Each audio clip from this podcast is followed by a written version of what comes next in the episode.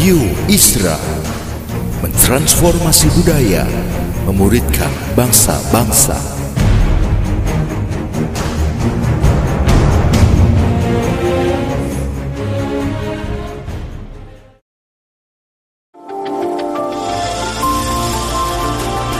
Voice of Predaim menyuarakan paradigma kebenaran firman Tuhan yang esensi untuk memperlengkapi Anda menggenapi misi dan panggilan ilahi. Selamat mendengarkan.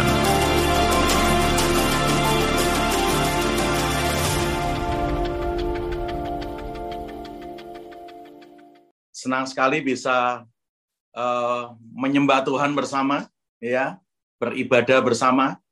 Ya, saya ingin share tentang uh, value of love nilai-nilai kasih dari sang sumber kasih itu sendiri, yaitu dari Tuhan Yesus kita. Saudaraku ya, eh, belajar kasih dari sumbernya, itu yang paling benar, itu yang paling eh, luar biasa buat kita. Dan salah satu bentuk atau value kasihnya adalah Yohanes 3 ayat yang ke-16. Ayat yang terkenal itu banyak yang sudah hafal di luar kepala ya.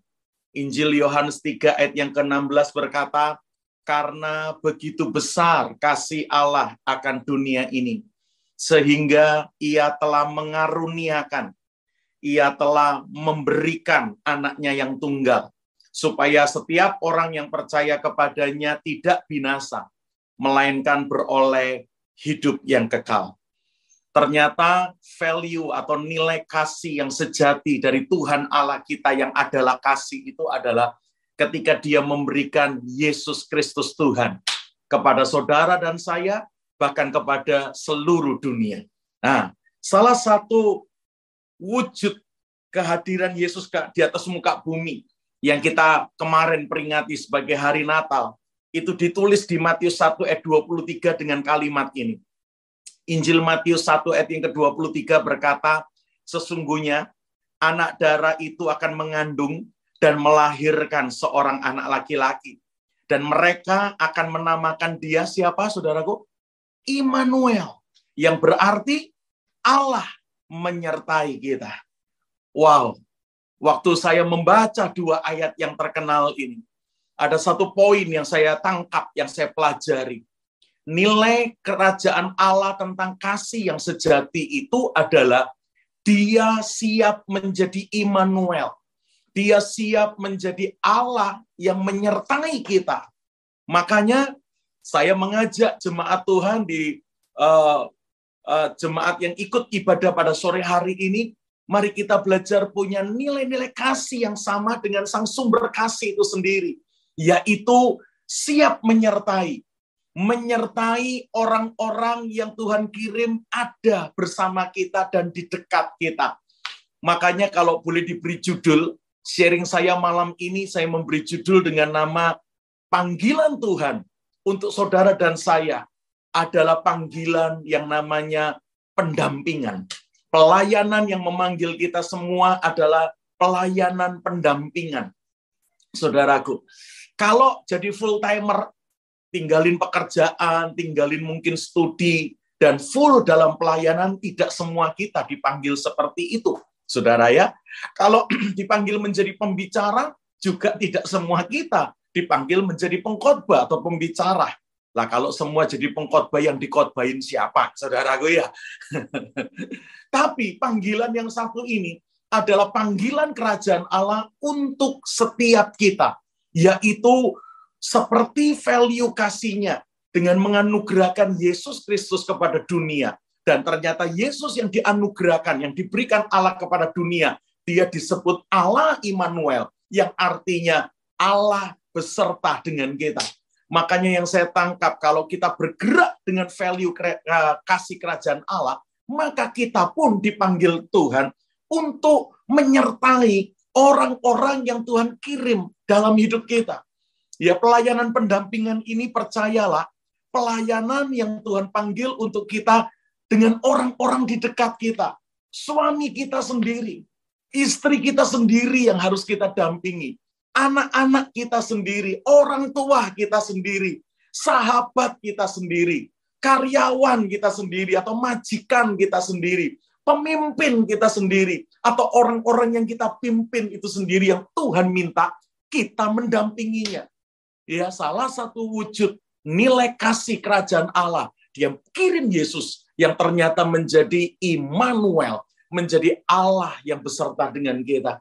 Makanya di hari kasih sayang yang dirayakan oleh banyak orang hari ini, saya ingin menyampaikan true love, kasih yang sejati itu diwujudkan dengan yang namanya sorga memanggil kita untuk mendampingi banyak orang di sekitar kita.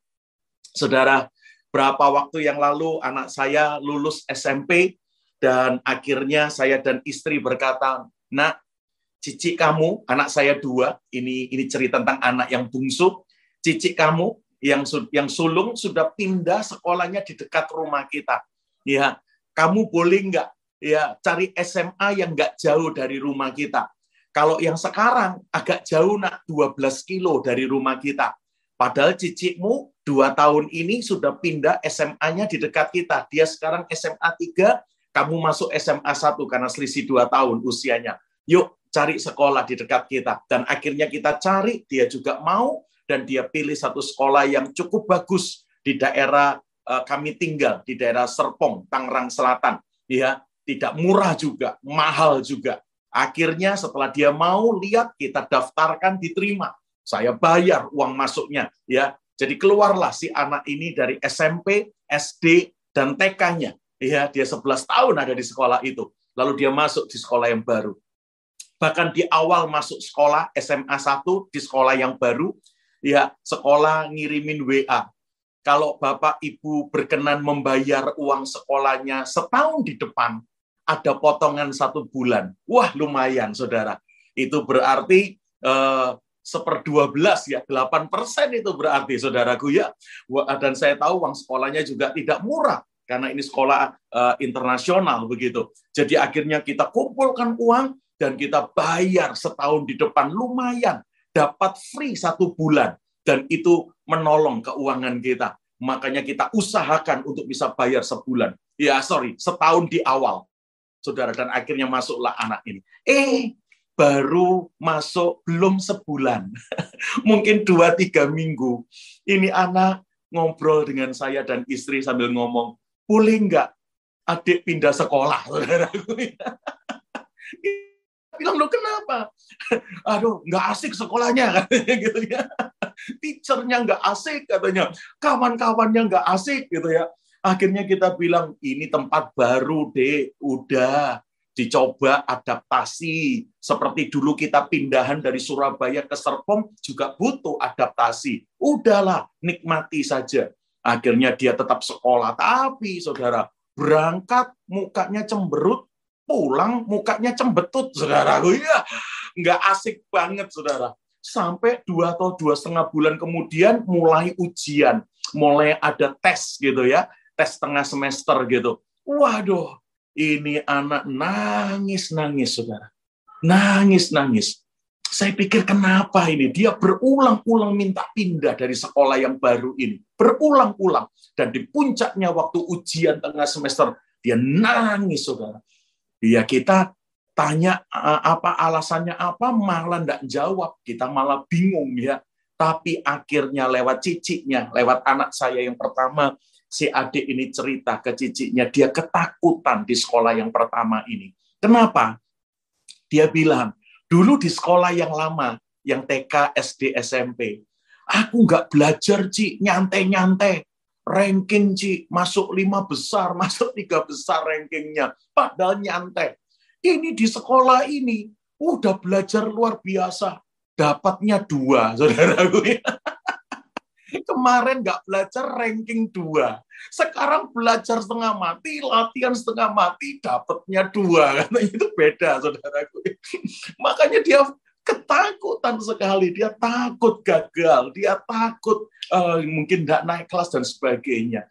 Waduh, waktu saya dan istri dengar begitu, uh, apa namanya, saudaraku, akhirnya kita ngomong sama anak ini. Dan pas dia nangis itu, ya pas dia teriak atau nangis, kepingin pindah sekolah itu di puncak ujiannya, datanglah jemaat.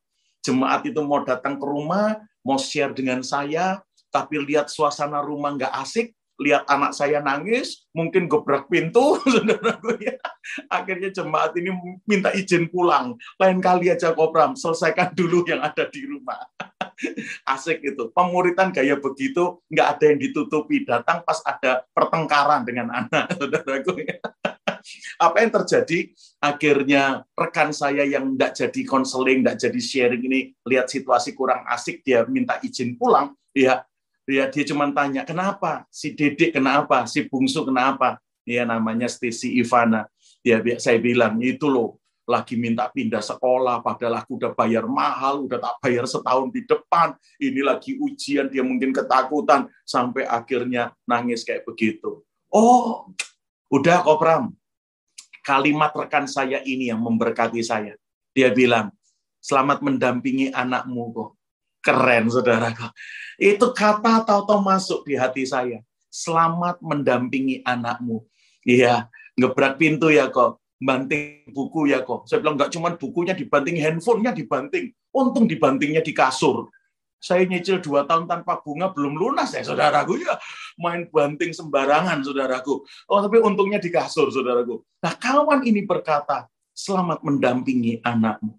Kata itu masuk di hati saya. Wow. Dan dia sempat cerita sebelum pulang. Kalau anak saya kok stres, ujian mungkin susah, mungkin ketemu dosen atau guru yang killer. Waduh, kalau belajar kok musik, ngalah-ngalahkan diskotik kok suaranya, volumenya kok. Waduh, tapi itu gayanya dia. Malah katanya kalau sepi, nggak ada apa-apa, malah nggak belajar bobok katanya, sudah ya. Jadi akhirnya saya dampingi anak saya. Kalau saya dengar-dengar suara di kamar musiknya keras, oh lagi belajar ini katanya gitu saudaraku. Kalau cicik saya beda lagi kok anaknya kok. Kalau udah ujian-ujian yang berat itu di WC kok bawa buku kok. Rupanya kalau kalau baunya wangi malah nggak bisa lengket pelajarannya. Perlu bau yang nggak wangi. Lucu-lucu, saudaraku. Tapi kalimat yang menusuk di hati saya adalah selamat mendampingi anakmu. Oh iya, dan di situlah saya mulai menangkap seperti kasih dari sorga yang dianugerahkan Bapak lewat kedatangan Yesus yang kita peringati bulan Desember kemarin sebagai hari Natal. Dia dijuluki Immanuel, saudara. Allah yang beserta dengan kita. Makanya value atau nilai kasih Allah itu adalah pendampingan. Value dari kasih Allah itu nggak pernah membiarkan kita sendiri. Seperti pujian itu, ku ada di tanganmu ku ada di hatimu, di pikiranmu, di rencanamu, nggak pernah ditinggalkan. Immanuel, itu pelayanan pendampingan itu wujud bentuk kasih yang sejati dari Tuhan. Dia never, never apa leave you alone. Nggak pernah meninggalkan kita sendirian. Never. Bahkan di lembah kekelaman sekalipun, gembala yang baik yang siap menyertai kita. Saudara lihat, Nah, akhirnya gara-gara teman ini keluarkan kalimat itu, saya mulai menangkap. Wah, saya menemukan ada satu orang yang pertama kali dipanggil untuk mendampingi, tapi menolak. Mari kita lihat yuk, kejadian 4 yuk. Kita lihat yuk. Wah, ini jarang ini khotbah Valentine seperti ini, saudara. Ya. Tapi doa saya, uh, pujian dan penyembahan kita naik dan kita tangkap untuk mendampingi orang-orang yang Tuhan kirim di tengah-tengah hati dan hidup kita. Bukan orang jauh kok, anak kita sendiri, suami kita sendiri, atau istri kita sendiri, orang tua kita sendiri, sahabat kita sendiri. Karena orang yang dikirim Tuhan untuk kita melayani dengan pelayanan pendampingan ini dipastikan orang yang ada di hati dan hidup kita. Saudara, kita lihat kejadian 4 ayat yang ke-9. Firman Tuhan kepada Kain. Di mana Habel adikmu itu? Jawab Kain, aku tidak tahu apakah aku penjaga adikku? Wah, begitu kain kalimatnya seperti ini, ayat 10, coba raba itu kalimatnya Tuhan, rasakan kalimatnya Tuhan. Firman Tuhan kepada kain, apakah yang kau perbuat ini? Darah adikmu itu berteriak kepadaku dari tanah. Saudara, ini adalah pembunuhan pertama kali. Seorang kakak membunuh adiknya sendiri. Kain membunuh Habel gara-gara iri, gara-gara jealous. Dan ketika uh, Kain baru melakukan itu, Adam dan Hawa, papa mamanya belum tahu rupanya perbuatan Kain. Tuhan datang menemui Kain. Tuhan pun tanya dan saya yakin Kain mikirnya Tuhan jangan-jangan juga tidak ngerti nih Habel sudah saya bunuh. Karena pertanyaannya Tuhan Kain, di mana Habel adikmu itu? Wah dari pertanyaannya jangan-jangan Tuhan juga nggak tahu kalau Habel sudah saya bunuh. Makanya kalimatnya Kain, aku nggak tahu Tuhan. Waduh, itu kalau diperpanjang, cari sendiri Tuhan, jangan tanya saya. Nah kalimat kedua ini yang bikin ayat 10, yang saya rasakan Tuhan berfirman dengan keras kepada Kain karena Kain ngomong begini, apakah aku penjaga adikku? Apakah aku babysitter adikku? Apakah aku yang harus mendampingi adikku? Wow, begitu Kain ngomong demikian, firman Tuhan kepada Kain, apa perbuatanmu ini? Tuhan seperti marah besar karena rupanya pelayanan pendampingan itu pelayanan yang sorga panggil untuk setiap saudara dan saya. Untuk full timer, enggak semua kita. Untuk jadi pembicara, enggak semua kita dipanggil kerajaannya seperti itu. Tetapi untuk melayani, mendampingi, menyertai orang-orang yang Tuhan taruh di hati dan hidup kita. Itu panggilan sorga buat kita. Dan itulah nilai kasih sejati dari kerajaannya. He is Immanuel. Dia bukan Allah yang membiarkan kita sendiri. Dia Allah yang menyertai kita. Amin, saudaraku. Makanya tangkap kebenaran ini.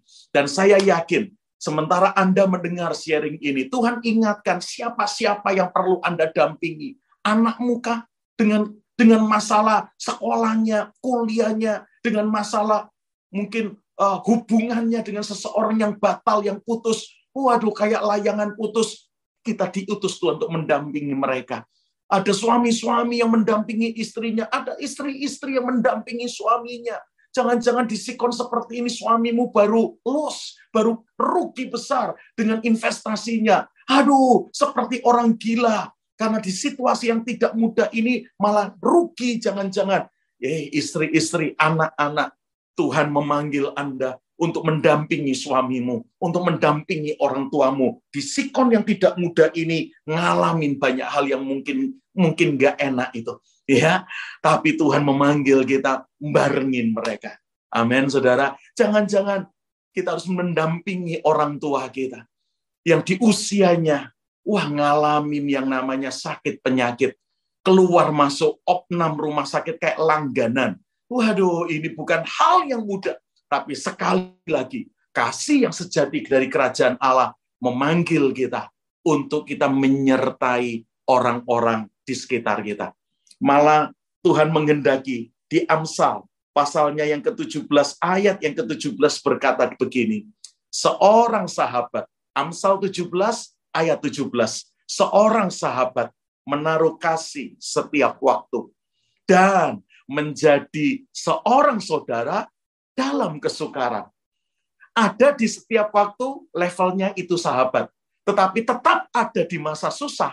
Tetap ada di masa kesukaran. Oh, levelnya naik dari sahabat jadi saudara. Saudaraku, saudara lihat kebenaran ini dan sorga memanggil kita. Sekali lagi, jangan pernah meninggalkan anakmu, suamimu, istrimu, orang tuamu, anak-anak rohanimu, pemimpinmu, sahabatmu, di situasi-situasi kekelaman mereka.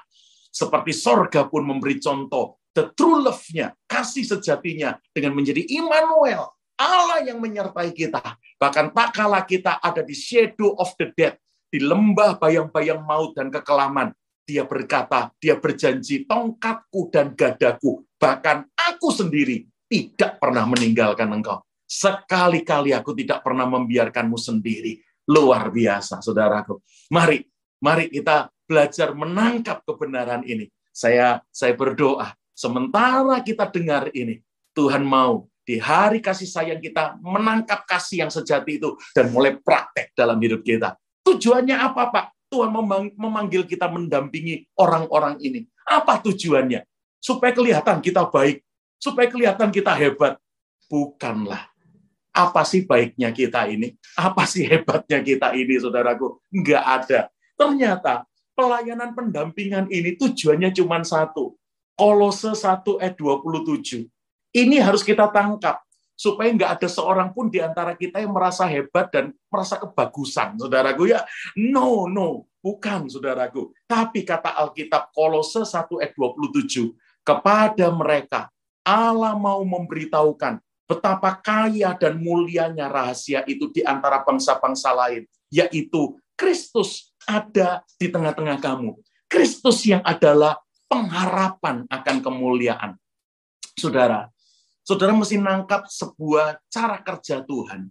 Tuhan itu kalau mengerjakan apa pun sendirian pasti bisa. Bahkan kalau dia sendiri yang mengerjakannya, apa yang dikerjakannya pasti selesai bahkan dengan sempurna. Tapi kita tahu Tuhan kita bukan Tuhan yang maunya ngerjakan semuanya sendirian. Dia Tuhan yang selalu suka cari partner, cari rekan kerja. Bersama dia, orang-orang ini diberi privilege, diberi hak istimewa, join dengan dia, melakukan sesuatu untuk kemuliaan namanya. Nah, itu cara kerja Tuhan seperti itu. Makanya pelayanan pendampingan ini bukan karena dia sendiri terhalang atau nggak mampu. Bukan itu. Tetapi dia Tuhan yang suka cari partner. Dia Tuhan yang suka cari rekan kerja. Lalu bersama rekan kerjanya ini yang adalah Anda dan saya, dia menyatakan kemuliaannya. Makanya kita mesti tangkap dulu kebenaran ini. Kalau enggak, kita gampang sombong. Kita gampang apa itu namanya arogan Oh itu saya sertai, kalau enggak saya sertai bunuh diri dia. Wah saudaraku, percayalah kita enggak punya apa-apa mestinya. Nah Tuhan ngasih rahasia ini. Dia mau menyatakan dirinya lewat Anda untuk yang lain. Dan begitu juga sebaliknya, Tuhan juga mau bekerja lewat yang lain untuk menyatakan dirinya kepada kita. Karena kita ini kan makhluk sosial. Makhluk sosial itu artinya gini, keberadaan kita ditunggu yang lain. Tetapi keberadaan yang lain juga kita tunggu dan kita butuhkan. Itu artinya makhluk sosial. Keberadaan kita dinantikan yang lain. Tapi keberadaan yang lain juga kita nantikan. Karena kita perlu saling mengisi satu dengan yang lain. Nah inilah poinnya. Di mana surga mau menyatakan dirinya lewat Bapak, Ibu, Saudara, dan saya. Tuhan mau menyatakan kuasanya, kasihnya, kemuliaannya, kemujizatnya lewat kita yang juga menangkap panggilan Tuhan tidak pernah membiarkan orang-orang itu sendiri. Kita dampingi mereka sampai akhirnya lewat kita Kristus dinyatakan. Lewat mereka Yesus dinyatakan juga buat kita. Wow, sehingga ketika Kristus dinyatakan tidak ada yang harus memegahkan diri. Semuanya kembali memuliakan Tuhan. Ini persis seperti ceritanya waktu Israel keluar perang lawan Amalek. Ada Yosua dengan orang-orang pilihan yang menghadapi Amalek secara fisik, ada Musa yang naik ke bukit dan berdoa, tapi juga ada Hur dan Harun yang ngangkat batu untuk Musa duduk, yang pegang tangannya Musa di kiri dan kanan. Waduh, saudara, kalau Yosuanya sok gaya, wah kita menang lewat am dengan Amalek gara-gara aku panglima yang hebat, pasukan yang saya bina juga luar biasa. Musa kan teriak, kamu tahu enggak bro, saya angkat tangan lu menang bro, saya turun tangan lu kalah. Lu jangan gaya-gaya begitu kata Musa, saudaraku. Ya, yang menentukan saya, bro, di atas gunung, bro. Kalau aku angkat tangan, kamu menang. Kalau aku turun tangan, ah, Amalek yang menang. Kamu kalah. Saya yang menentukan. Wah, tapi ingat, kalau Musa juga berani ngomong begitu. Hur dan Harun bilang begini, emang lu kuat angkat tangan sendirian, saudara? Iya. Emang lu kuat angkat tangan sendirian kan bolak-balik lu turun tangan tuh capek tuh sampai akhirnya kita angkat batu untuk kamu duduk, kita satu pegang tangan kananmu, satu pegang tangan kirimu. Tahu nggak Musa sementara kami pegang tanganmu, baunya itu loh, saudaraku ya. Bau ketiakmu itu loh, saudaraku ya. Kami tetap coba-coba. Kalau kita lihat cerita itu, keluaran 17 itu, dan masing-masing memegahkan kehebatannya. Yang ada berkelahi, yang ada sakit hati. Karena yang lain merasa dia lagi personnya. Tapi yang saya suka dari keluaran 17 ayat 8 sampai 16 itu, di akhir cerita Amalek dikalahkan, panjinya Tuhan yang dikibarkan. Coba nanti dibaca keluaran 17 ayat 16, Tuhan panjiku. Tidak ada Yosua yang memegahkan diri dan orang-orang pilihannya. Enggak ada Musa yang memegahkan diri. Hur dan Harun juga tidak memegahkan diri. Malah yang dikibarkan panjinya Jehovah Nisi. Wow, saudaraku, Tuhan adalah panji-panjiku. Nah, itu poinnya. Mari kita dampingi orang-orang di sekitar kita ini supaya lewat kita semua Kristus dinyatakan kepada orang. Amin, saudara. Nah, untuk hal ini, saudara dan saya perlu ngerti rahasia ini. Kita baca yuk, kejadian pasalnya yang kedua. Ada satu hal penting yang harus kita siapkan kalau Bapak, Ibu, Saudara, dan saya mau bergerak dengan nilai-nilai kasih dari sorga yang mau mendampingi orang-orang di sekitar kita ini. Apa itu? Kejadian 2, ayat 21 dan 22. Mari kita belajar dari pasangan pendampingan pertama. Tadi eh, Kain dan Habel itu pasangan pertama yang menolak mendampingi adiknya. Nah ini pasangan pertama yang Tuhan munculkan, yaitu bapaknya Kain dan Habel, Adam dan Hawa. Mari kita lihat kejadian 2, 21, 22. Lalu Tuhan Allah membuat manusia itu tidur nyenyak. Ketika Adam tidur nyenyak, Tuhan Allah mengambil salah satu rusuk daripada Adam, lalu menutup tempat itu dengan daging. Dan dari rusuk yang diambil Tuhan Allah dari manusia itu, dari Adam, dibangunnyalah seorang perempuan, lalu dibawanya kepada manusia itu. Tuhan membangunkan Hawa lewat Adam yang dibuat apa tadi? Tidur nyenyak. Kalimat ini agak mengganggu saya. Mengganggunya begini, saudara-saudara. Tuhan, ngapain untuk menciptakan Hawa, Tuhan buat Adam tidur nyenyak. Lah kemarin Adam diciptakan, kan nggak ada yang dibuat tidur nyenyak. Saudaraku, ya bukan roh kudus atau atau Bapak di surga yang dibuat tidur nyenyak. Lalu Adam diciptakan, kan nggak ada. Dan Adam bisa tercipta. Ngapain untuk sekarang menciptakan Hawa? Tuhan kau buat Adam tidur nyenyak, ngapain? Apa waktu Adam bangun, Hawa tidak bisa tercipta toh?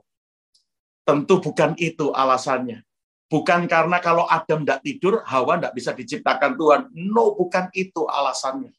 Saya belajar ayat ini dan Tuhan ngajar begini. Inilah value yang dibutuhkan. Kalau Anda dan saya mau mendampingi orang-orang dekat yang Tuhan kirim di hati dan hidup kita. Saudaraku, apa value-nya? Adam kita daging kita, keakuan kita harus ditidurkan. Saudara, ini penting ini. Karena kita susah sekali mendampingi orang-orang di sekitar kita ini, apalagi di suasana kelam mereka, kalau Adam kita bangun, kalau daging kita bangun, kalau keakuan kita muncul, hmm, lihat anak membanting handphone, udah udah jengkel ngomong saya bayar cicilannya dua tahun tanpa bunga belum lunas saudaraku ya pintu digebrak saudaraku ya buku dibanting handphone dibanting saudara. Waduh bahkan seorang rekan saya pernah sharing ini. Jadi dia menikah dengan seorang uh, suami. Suaminya ini pernah stroke saudara. Pernah sudah hampir nggak ada harapan. Karena mungkin sembilan hari nggak sadarkan diri. Tapi puji Tuhan akhirnya siuman dan akhirnya sembuh. Walaupun uh, pansui ya pansuinya itu ada cacat di tangan kanan dan kaki kanannya tapi masih bisa jalan. Dan puji Tuhan terus membaik hari ini. Tapi rekan saya ini mendampingi suaminya itu setelah kena serangan stroke dan bikin dia agak cacat dengan tangan kanan dan kaki kanannya itu sampai jalan dua tahun dia dampingi. Dan saudara tahu suaminya ini bukan cuma fisiknya yang kena jiwanya juga ikut kena, psikisnya juga ikut kena. Satu kali dia barengin suaminya tidak bisa tidur semalaman, baru dini hari tidur, dan setelah dia lihat suaminya tidur di subuh hari, dia juga tidur, tapi dia segera bangun karena mesti ke pasar. Nah, hari itu dia lupa tulis atau nitip pesan atau apa bahwa dia pergi ke pasar sebentar. Karena dia pikir suaminya nggak bisa tidur semalaman, baru tidur dini hari. Paling dia pulang dari dari pasar suaminya masih belum bangun. Perkiraannya begitu. Dia lupa ngasih pesan apa pun, dia pergi ke pasar. Eh, suaminya bangun, cari dia nggak ada, tunggu dia nggak pulang-pulang. Sampai waktunya dia pulang, suaminya yang sudah pansui ini marah besar. Udah lumpuh separuh ini marah besar sama dia. Iya, dia ngomongnya sudah nggak enak. Gitu ya, mentang-mentang saya pansui, saya stroke, saya sekarang lumpuh separuh kamu sembarangan, kamu nggak pamit, kamu nggak ngasih pesan, pergi seenaknya, ditunggu-tunggu, nggak pulang-pulang. Uh, ngomongnya jahat. Dan di situ rekan saya ini berkata, betul Pak Pram. Kalau mau mendampingi, Adam kita mesti bobok ya Pak, saudara. Ya. Kalau Adamnya bangun, jengkelnya minta ampun itu saudaraku saya ke pasarku. Sorry, sorry, saya lupa ngasih pesan. Saya lupa mungkin naruh pesan di WA, di handphonemu atau apa. Maaf, maaf. Sorry, sorry, saya tadi buru-buru karena saya juga merasa bangunnya kesiangan. gara-gara barengin kamu semalaman baru bisa tidur, dan saya persi pergi cepat-cepat. Saya pikir aku pulang, kamu masih tidur, ternyata kamu sudah bangun. Sorry, sorry loh, sampai sorry-sorry loh, saudara. Padahal cuma sederhana ke pasar, saudara. Tapi lihat, rekan saya ini belajar, rupanya yang kena bukan cuma fisiknya. Psikis suamiku juga kena stroke kemarin. Dan dia gampang emosi, gampang dan sensi banget perasaannya. Dia takut ditinggalkan. Saudaraku, eh dia bilang, belum selesai ngerawat suami, dampingin suami, Pak. Mertua sakit, Pak. Mama dari suamiku sakit, Pak. Dan dari anak-anak yang ada cuman saya yang housewife, saya yang ibu rumah tangga. Yang lain, saudara-saudara suami saya kerja semua suami istri. Akhirnya mama diputuskan dititipkan ke saya, Pak. Waduh, yang rawat suami yang dua tahun ini stroke, lalu sekarang mama. Wah, dan kondisi mama kritis, Pak.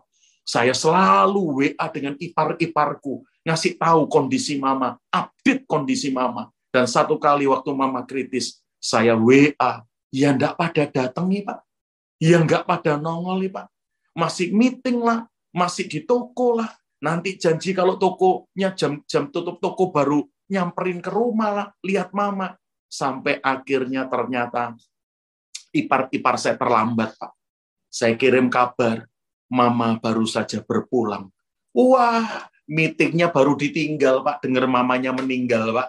Tokonya baru ditutup, Pak. Dengar mamanya meninggal. Dan begitu mereka datang ke rumah, mama sudah jadi jenazah. Saya dengar ini ipar-ipar saya teriak, aduh mama, kok enggak nunggu saya? So, kamu ditunggu dari kemarin, katanya saudaraku. Ya, kamu udah dikabarin dari tadi pagi, saudaraku. Ya, kamu masih meeting, kamu masih buka toko, saudaraku.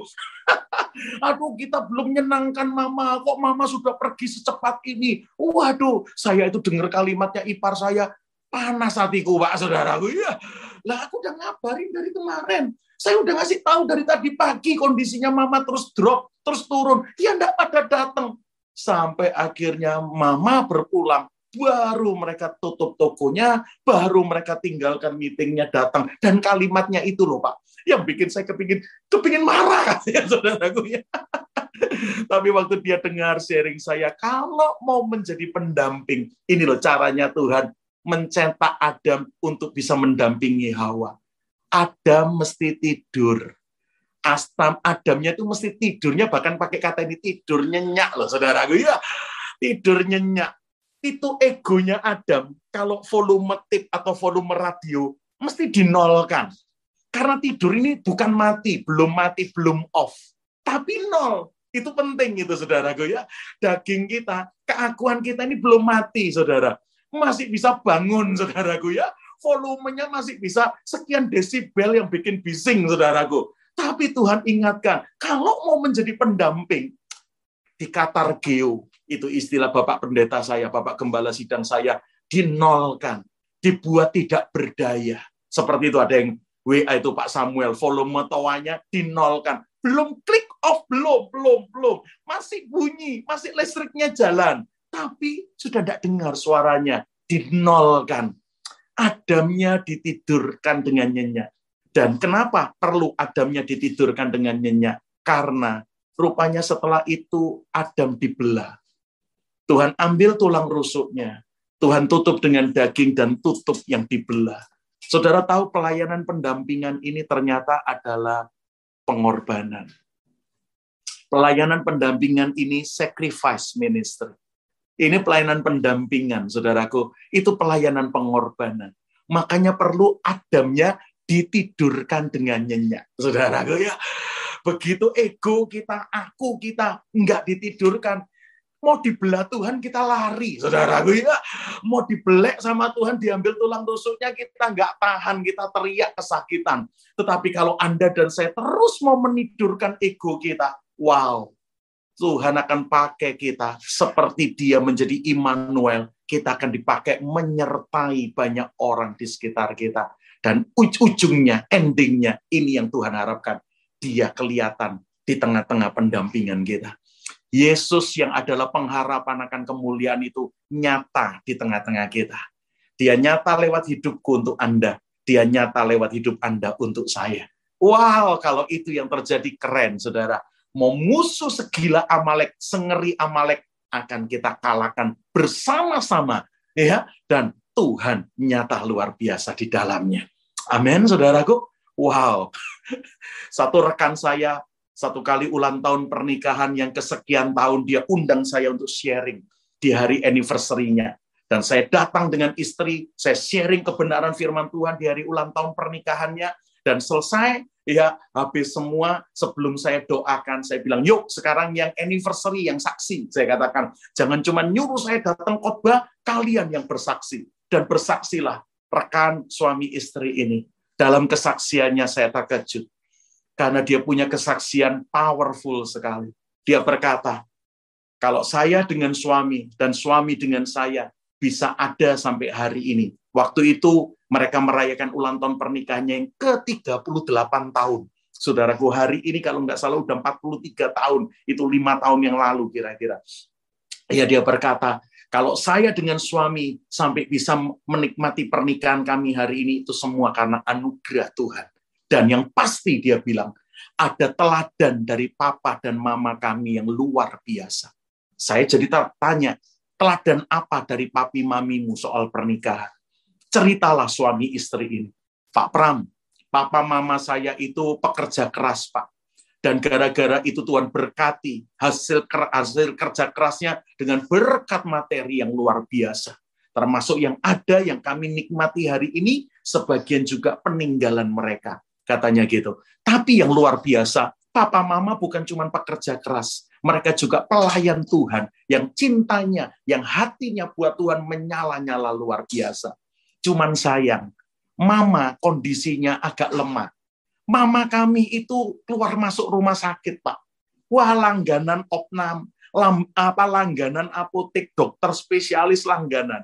Sementara papa, uh, enggak ada sakitnya Pak Pram. Sehat melulu katanya. Oh iya, sehat melulu Pak. Puji Tuhan saya katakan. Terus gimana? Satu kali mama opnam Pak dan kondisinya kritis. Lalu papa Pak menjaga mama 24 jam. Tidak mau diganti sama yang lain. Dia bilang, udah, udah. Biar papa yang jaga mama.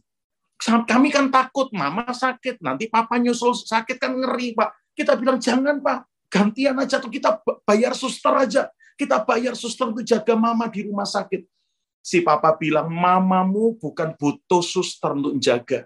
Mamamu butuh orang yang mencintainya untuk menjaga dan mendampinginya. Sudah, sudah. Kalian kan punya kerjaan, kalian juga punya anak. Datang aja jam besuk. Selebihnya papa saja yang jaga mama. Nanti kalau papa sakit, enggak. Papa malah sakit kalau papa enggak di dekat mama. Wah, sampai gitu kalimatnya, saudaraku. Luar biasa. Dan gara-gara itu, itu anak-anak cucu yang ada itu gantian datang ke rumah sakit. Selain nengok mama atau oma yang sakit, juga nengok papa atau opa yang jaga mama. Ya, gimana kondisinya? Nggak mau digantikan, jaga terus. Dan berapa kali didatengin malam, pagi, siang, itu itu papa tercinta itu selalu ada duduk di sebelah istrinya, pegang tangannya. Kadang kalau tidur pun dia tidur di situ, tapi pegang tangan istrinya luar biasa. Dan itu pemandangan yang selalu mereka lihat, khususnya kalau mamanya sakit. Dan puji Tuhan, akhirnya mamanya sehat, sembuh, keluar dari rumah sakit. Mereka mensyukuri itu waktu mereka enak-enak makan dan mensyukuri mamanya yang sudah pulih dan sehat. Tahu-tahu si papa ini bilang, dengar ya, nanti kalau papa sudah dipanggil pulang Tuhan, kalian jangan pernah meninggalkan orang-orang terkasihmu begitu saja. Ya karena mereka itu membutuhkan kalian lebih dari orang lain yang bisa kalian bayar untuk mendampinginya. Dan Tuhan bicara sama papa bahwa papa akan dipanggil Tuhan enam tahun lagi. Wah, waktu kalimat itu muncul, teman saya ini berkata, udah, udah, Pak. Udah, jangan diteruskan ini. Mama baru sembuh, ini kok ngomong enam tahun lagi papa dipanggil Tuhan. Kata ini ngaco, ini ngomongnya udah ngaco. Udah, udah, yuk kita syukur. Eh, mama udah sehat, kita makan. Ya, dan kalimat itu sempat keluar dari papanya. Intinya papanya cuma mengajar, jangan tinggalkan orang-orang yang kalian cintai.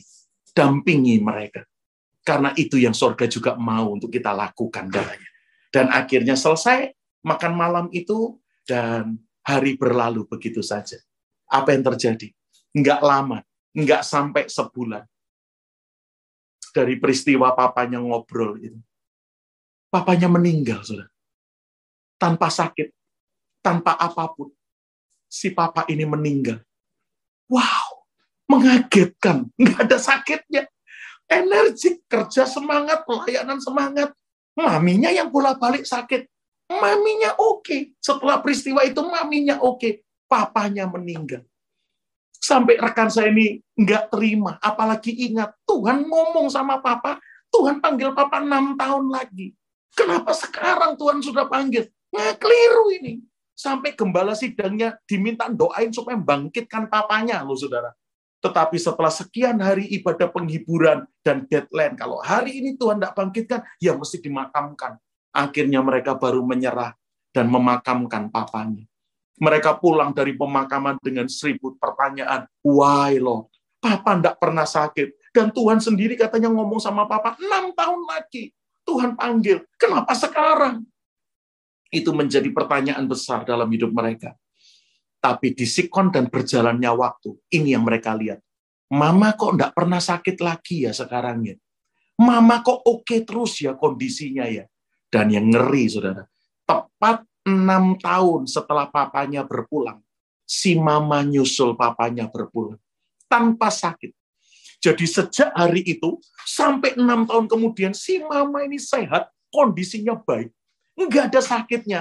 Dan persis enam tahun beda tanggal, tapi persis tahun yang keenam setelah papanya berpulang, si mama ini menyusul papanya pulang ke rumah bapak di sorga. Keluarga ini ngumpul dan berkata, Pak Pram, Mungkin kesimpulan saya dan keluarga salah. Mungkin kesimpulan kami keliru. Tapi ini yang kami simpulkan. Saya tanya apa? Mestinya Pak, yang pulang duluan mama. Tapi rupanya papa waktu mama kritis, papa deal dengan Tuhan.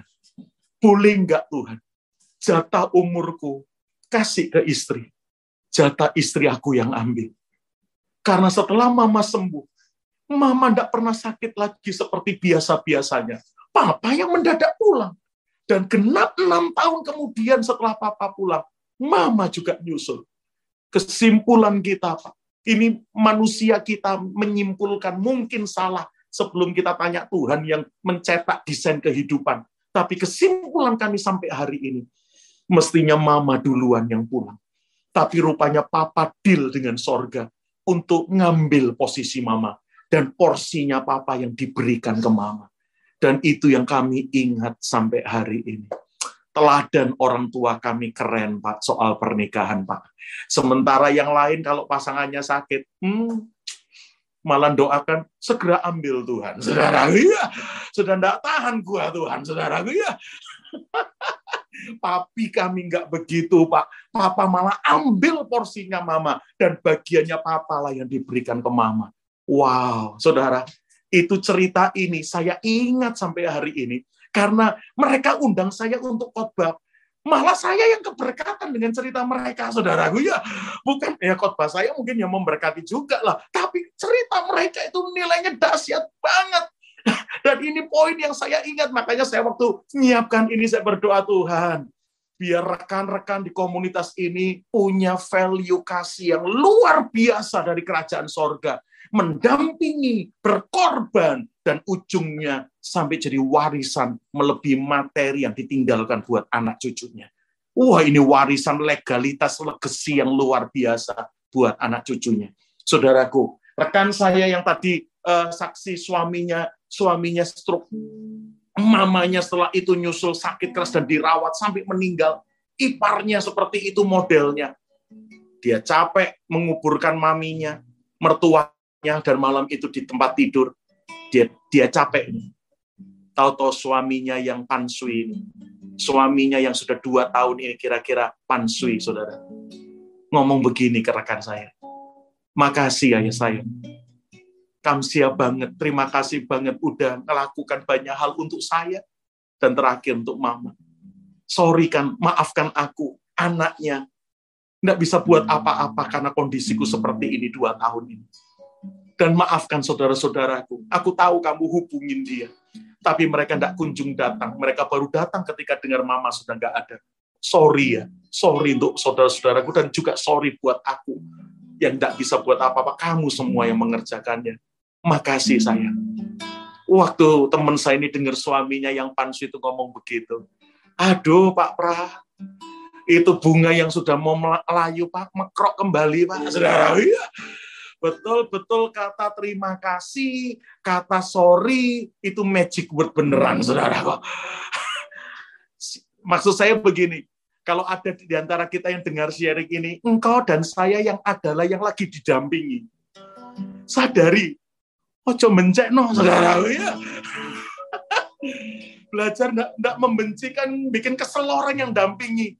Tahu terima kasih. Iya saudaraku, itu bagian kita. Tapi sementara kita yang mendampingi, kita siap Adam kita ditidurkan. Kita siap ego kita ditidurkan. Daging kita ditidurkan Bahkan kita siap ditidurkan dengan nyenyak sampai siap dibelah sama Tuhan. Sampai siap pelayanan pengorbanan dengan pendampingan ini. Karena kita tahu kalau kita mau Kristus akan dinyatakan di tengah-tengah kita. Wow, kita yang didampingi tahulah terima kasih. Amin, saudaraku. Tahulah terima kasih. Ya, tahu terima kasih kepada anak-anak yang mendampingimu, suami atau istri yang mendampingimu, orang tua yang mendampingimu, pemimpin atau atau karyawan bawahan yang mendampingimu. Tahulah terima kasih. Itu juga Alkitab ajarkan. Tahu terima kasih, saudara.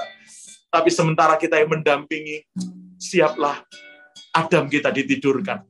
Terakhir, waktu saya sharing seperti ini, Anak-anak rohani saya tanya, keren sih Pak, keren. Tapi ngeri Pak Pram, katanya saudaraku. Pelayanan pendampingan ini berat ini Pak.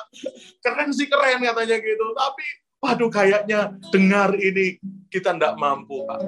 Saya tutup dengan ini. Saudara tahu nggak, pelayanan pendampingan ini mestinya adalah pelayanan Tuhan Yesus kepada kita gerejanya. Pelayanan pendampingan ini mestinya pelayanan Roh Kudus kepada kita mempelai Kristus. Ya, dia Immanuel, Roh Kudus itu roh yang kata Alkitab abide in you, tinggal di dalam kamu. Dia akan menyertai kamu untuk selama-lamanya. Ini pelayanannya Tuhan kita, ini pelayanannya Roh Kudus buat kita gereja. Makanya ketika Tuhan menemukan Anda dan saya yang mau ditemukan jadi partnernya, percayalah Tuhan tidak tanya kemampuan kita. Tuhan cuma bilang mau nggak. Karena begitu Anda dan saya mau, kemampuan datang dari dia buat kita, saudaraku. Wow, tangkap ini. Karena memang ujungnya dia yang dinyatakan kok, bukan kita. Bukan kehebatan kita, kebaikan kita, kesabaran kita. No, no, nggak ada. Bukan itu yang, yang mau ditonjolkan. Tapi dia mau nunjukkan pribadinya, kebenarannya lewat kita semua. Yuk, hari ini siapa yang mau? Siapa yang mau? Kita mau merayakan hari kasih sayang dengan value kasih yang sebenarnya yang Alkitab ajarkan. Wow, Tuhan sertai kami. Lihat kalau ada yang merasa sendiri, biar malam ini engkau nyatakan dirimu lebih lagi. Dan kami mau, kami siap menjadi perwakilan Tuhan. Bukan kami menggantikan posisi Tuhan, bukan. Tapi kami siap menjadi perwakilan Tuhan. Untuk menyatakan Tuhan lewat kami untuk orang-orang di sekitar kami. Dan ternyata bukan orang jauh kok. Bukan orang jauh nyanyikan pujian ini. Penyertaanmu sempurna, rancanganmu penuh damai, aman dan sejahtera walau di tengah badai.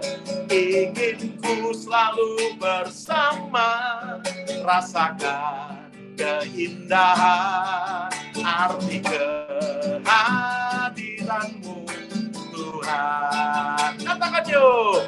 Penyertaanmu sempurna, rancanganmu penuh damai, aman dan sejahtera walau di tengah badai. Inginku selalu bersama, rasakan keindahan arti kehadiranmu Tuhan. Ini lagu memang tentang penyertaan Tuhan buat kita. Tapi pelajaran malam hari ini, Tuhan cari Anda dan saya jadi partnernya dia, saudara. Kalau bisa, nggak semua-semua Tuhan sendiri yang turun tangan. dia punya rekan kerjanya, dia punya perwakilannya, yaitu Anda dan saya, gerejanya yang memang dipanggil untuk menjalankan value kasih yang sejati itu mendampingi orang-orang yang ternyata bukan orang jauh itu. Orang-orang yang ada di dekat kita. Biar pujian ini satu kali kita bilang ini pujian adalah fungsiku ada dalam hidup kalian. Fungsiku sebagai suamimu, fungsiku sebagai istrimu, fungsiku sebagai orang tuamu, sebagai anakmu, fungsiku sebagai majikanmu, sebagai anggotamu. Wow, ini fungsiku. Kami rindu menyatakan Tuhan lewat kami, lewat hidup kami. Biar Yesus dinyatakan. Penyertaanmu sempurna, rancanganmu penuh damai sejahtera walau di tengah badai.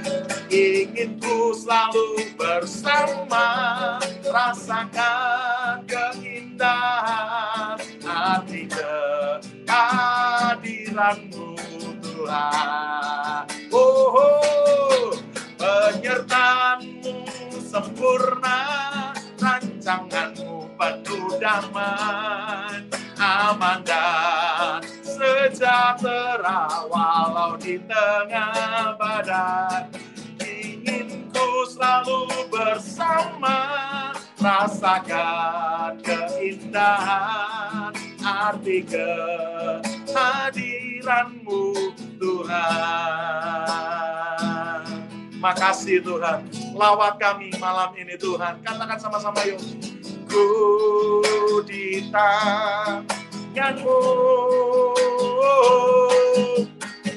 ku di hatimu.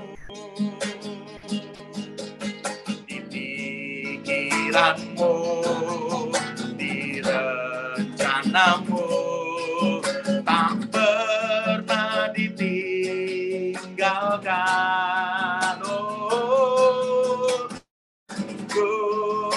di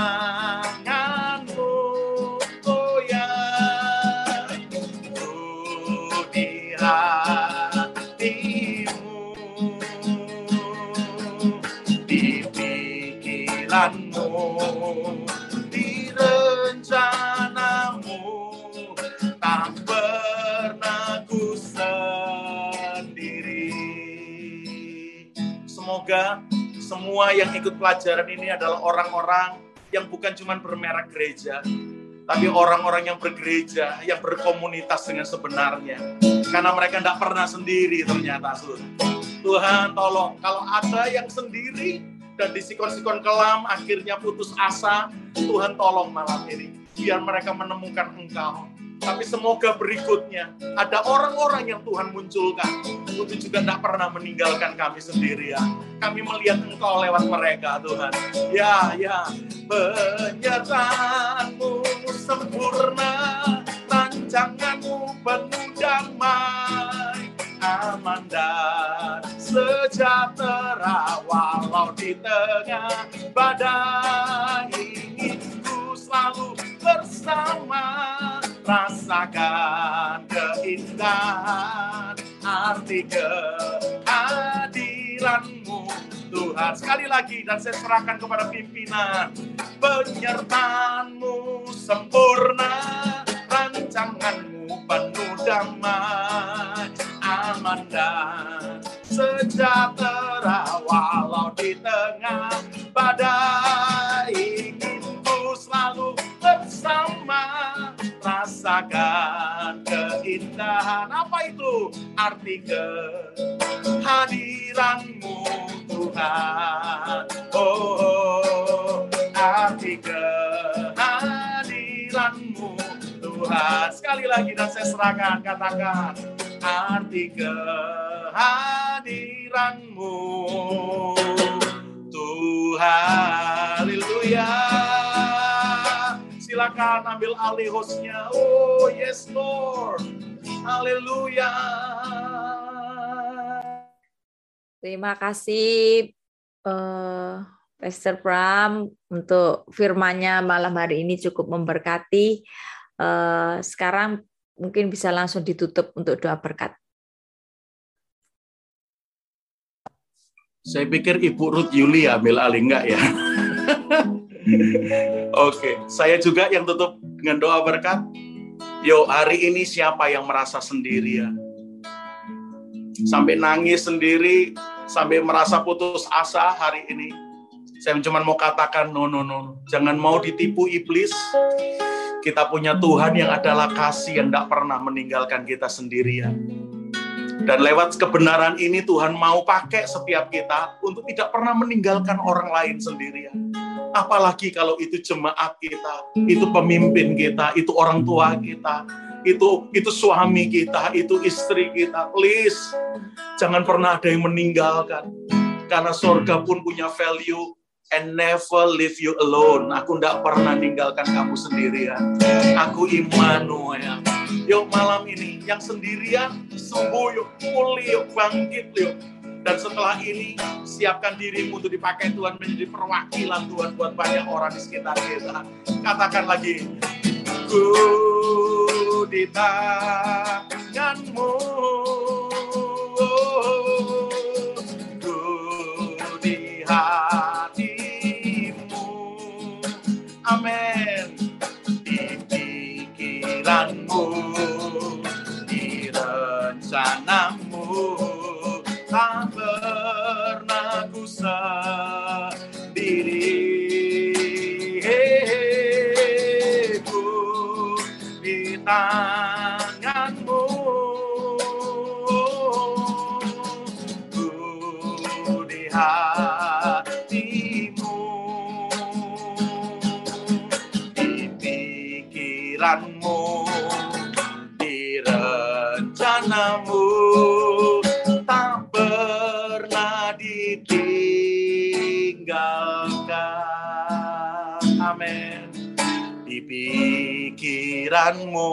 Thank you Lord.